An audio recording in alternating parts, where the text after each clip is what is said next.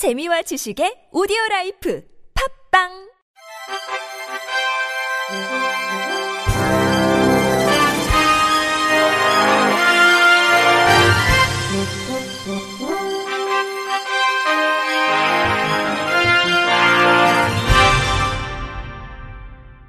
청취자 여러분 안녕하십니까? 10월 11일 금요일 KBIC에서 전해드리는 생활 뉴스입니다.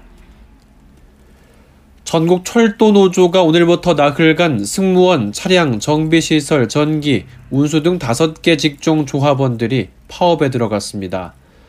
철도 노조 파업은 지난 2016년 이후 3년 만입니다. 파업 기간 코레일은 필수 유지 인력과 대체 인력 총 14,254명을 근무에 투입합니다. 이는 평시 인력 61.9% 수준입니다. 수도권 전철의 경우 평시 대비 88.1%로 운행도 했으나 출근 시간에는 평시와 같은 수준으로 정상 운행도 했습니다. 고속열차의 경우 KTX 운행률은 평시 대비 72.4%로 낮아졌습니다. 서울시는 코레일과 연계 운행하는 1, 3, 4 노선의 열차 운행 횟수를 24회 늘린 데 이어 시내버스 수요가 20% 이상 증가하는 노선에 대해서는 운행 횟수를 늘려가기로 했습니다. 국토부 관계자는 파업 종료 시까지 비상근무에 임하면서 비상수송 대책의 원활한 추진과 국민 불편 최소화를 위해 만전을 기할 계획이라고 설명했습니다. 전국 300인 이상 노선버스 업체 중 약 95%가 52시간 근로제를 도입한 것으로 나타났습니다.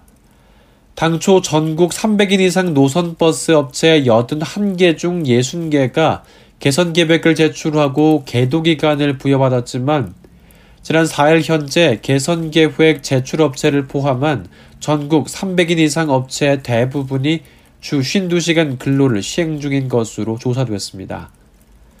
나머지 업체도 탄력 근무제 도입 등에 관한 노사 협상과 신규 인력 채용 절차 등이 마무리되는 대로 주 52시간 근로제를 본격 시행할 전망입니다.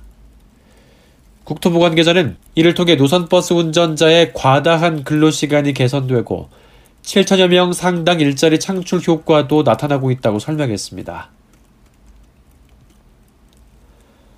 스마트폰 앱으로 호출하면 주차돼 있던 차가 알아서 시동을 켜고 내가 있는 곳까지 찾아오고요. 구급차에 알아서 길을 터주고 사고 현장을 미리 파악해서 일찌감치 피해갑니다. 빠르게 똑똑해지는 자율주행차 MBC 지영은 기자가 취재했습니다.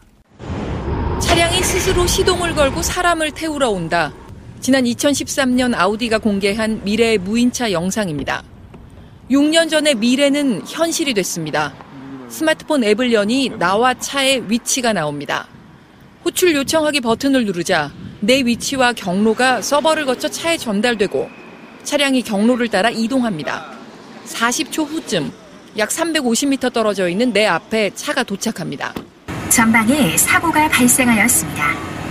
안 보이는 사고 현장도 인지해 주행차로를 미리 정하고 다가오는 구급차를 인식하곤 길을 터줍니다. 강종호 LGU 플러스 미래기술 담당. 기존에는 자율주행차가 센서 통신 기반으로 운영을 한 반면에 이번에는 일반 차에도 VHF라는 통신기를 탑재해서 자율적으로 실시간에 통통을 하면서 무인차 뒷좌석에 두 사람이 올라탑니다. 이 버튼을 누르기만 하면 됩니다. 미래로 갑니다.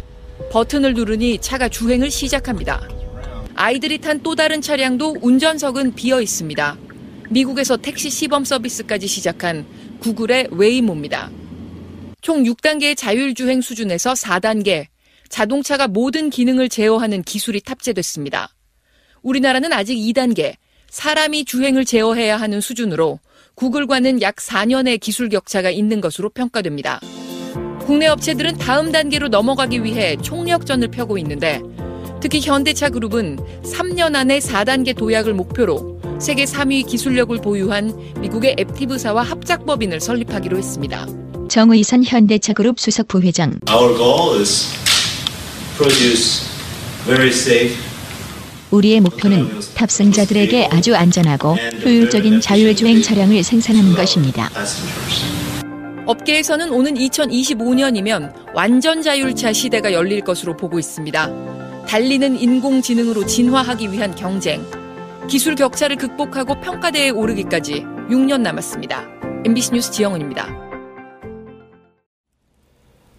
미역, 다시마 등의 바닷말을 섭취하면 심근경색 등 허혈성 심장 질환에 걸릴 위험이 낮아진다는 연구 결과가 나왔습니다.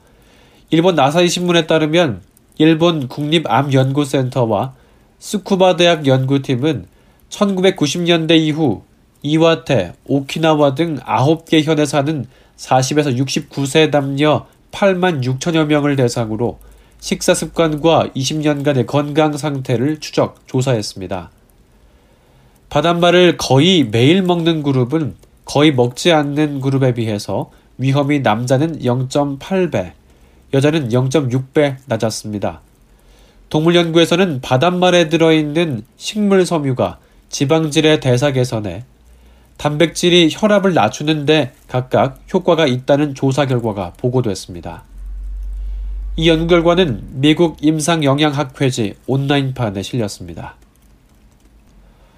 올해와 지난해 노벨 문학상의 영예는 오스트리아의 피터 한트케와 폴란드의 올가 토카르쿠치에게 각각 돌아갔습니다. 노벨상을 주관하는 스웨덴 한림원이 지난해 미투 파문으로 선정을 미루면서 올해 이례적으로 두 명을 동시에 발표했습니다. YTN 조수연 기자가 보도합니다. 스웨덴 한림원은 두 명의 노벨 문학상 수상자를 동시에 발표했습니다. 먼저 올해 수상자로는 오스트리아의 페터 한트케가 선정됐습니다. 고정관념에 도전하는 파격적인 문학관과 독창성이 높이 평가됐습니다. 매추 말름 스웨덴 할리먼 상임비서 an influential work that with linguistic ingenuity 한트케는 독창적인 언어로 인간 경험의 갈래와 개별성을 탐구한 영향력 있는 작품을 썼습니다. 시상을 건너뛰었던 지난해 노벨문학상의 영예는 폴란드의 여류 작가 올가 토카르추크에게 돌아갔습니다.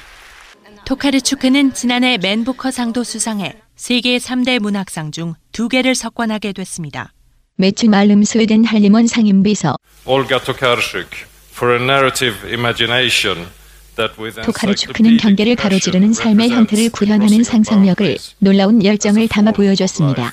한 해의 수상자 2명을 선정한 것은 1974년 이후 45년 만입니다. 할리먼이 지난해 심사위원 성추문으로 내부 갈등을 겪으면서 문학상 시상을 안 했기 때문입니다. 미투 논란 속에 할리먼은 심사위원을 교체하고 올해 두 명을 동시에 발표하기로 한 겁니다. 수상자 중 한 명이 여성으로 선정된 것도 미투 운동이 일으킨 반향과 무관치 않다는 분석이 나옵니다. 시상식은 노벨의 기일인 12월 10일 스웨덴 스톡홀름에서 열립니다. YTN 조수연입니다. 끝으로 날씨입니다. 내일 서울, 경기도와 충청도, 전라도는 맑겠고 강원도와 경상도, 제주도는 가끔 구름 많겠습니다. 아침 최저 기온은 11도에서 19도, 낮 최고 기온은 18도에서 26도로 예상됩니다. 내일 오후부터 우리나라 북서쪽에서 찬 공기가 남하해 모레 아침 기온은 낮아져 대부분 대륙이 10도 이하 기온 분포를 보이면서 춥겠습니다. 일본 남쪽 해상에서 제19호 태풍 하기비스가 북상함에 따라 기압차가 커지면서 제주도와 전남 남해안, 경상 해안, 강원 영동 등에는 바람이 매우 강하게 불면서 강풍특보 발표되는 곳도 있겠습니다. 이상으로 10월 11일 금요일 생활 뉴스를 마칩니다. 지금까지 제작의 이창현 진행의 이창훈이었습니다. 고맙습니다. KBIC